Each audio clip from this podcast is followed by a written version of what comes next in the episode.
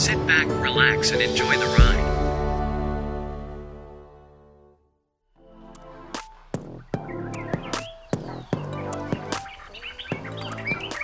I was born in a small town called Meru in Kenya. It was just me and my mom. We moved to the capital city, Nairobi, when I was four years old. My mom never had much money. Life wasn't so easy. When I was seven years old, my mom married my stepdad and we moved to a nicer apartment. When I was 13, I took my high school exams. I got into a good boarding school. My life was finally getting better. I did well in school, I had close friends, and even my first girlfriend. I felt like I belonged. Then, just one year later, my life changed again. My stepdad got a job working for the UN in New York. We had to move. I didn't want to go. My life was so good in Nairobi. Why did we have to go now? I protested, but nothing changed. We moved to New Rochelle, just north of New York City. We arrived in the winter and I was shocked. It was so cold. I didn't have a real jacket. I never needed one in Kenya. The next surprise, our new apartment building. It was taller than the tallest building in Kenya.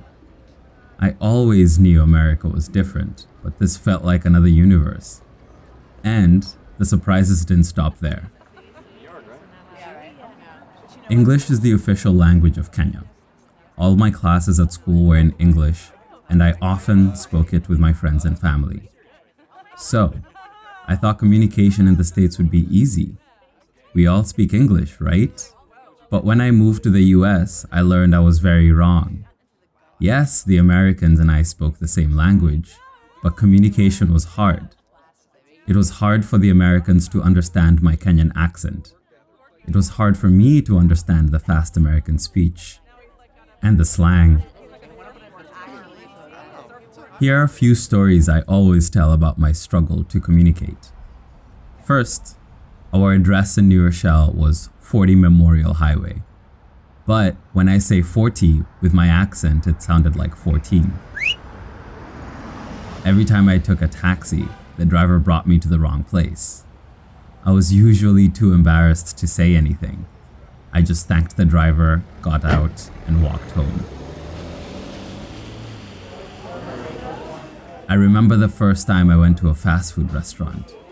After I ordered, the cashier asked me, For here to go. Was that one word? I thought to myself. For here or to go? He said again.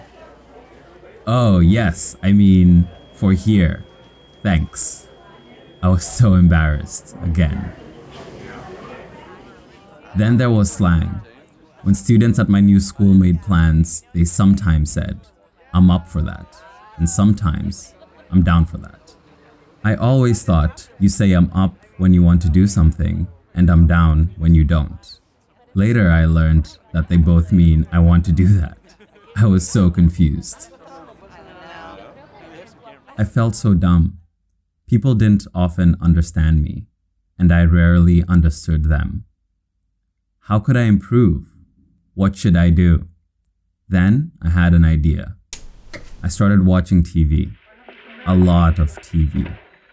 I usually watch sitcoms because I wanted to learn to speak like everyday people. So I watched, I listened, and I learned. After some time, my English improved. I listened to the conversations on TV shows. Uh, and my name is Ellison. This is Harry Jarvis. We're from the morning. This helped me to understand the fast talking Americans. I am rather busy. Also, I often repeated what the characters on the show said. It helped me to practice speaking, and it's how I learned the American accent I have today. It also helped me learn some slang. And welcome to When my English improved, it was much easier to fit in. I was more confident, I made more friends, I did well at school, and I learned to enjoy my new home.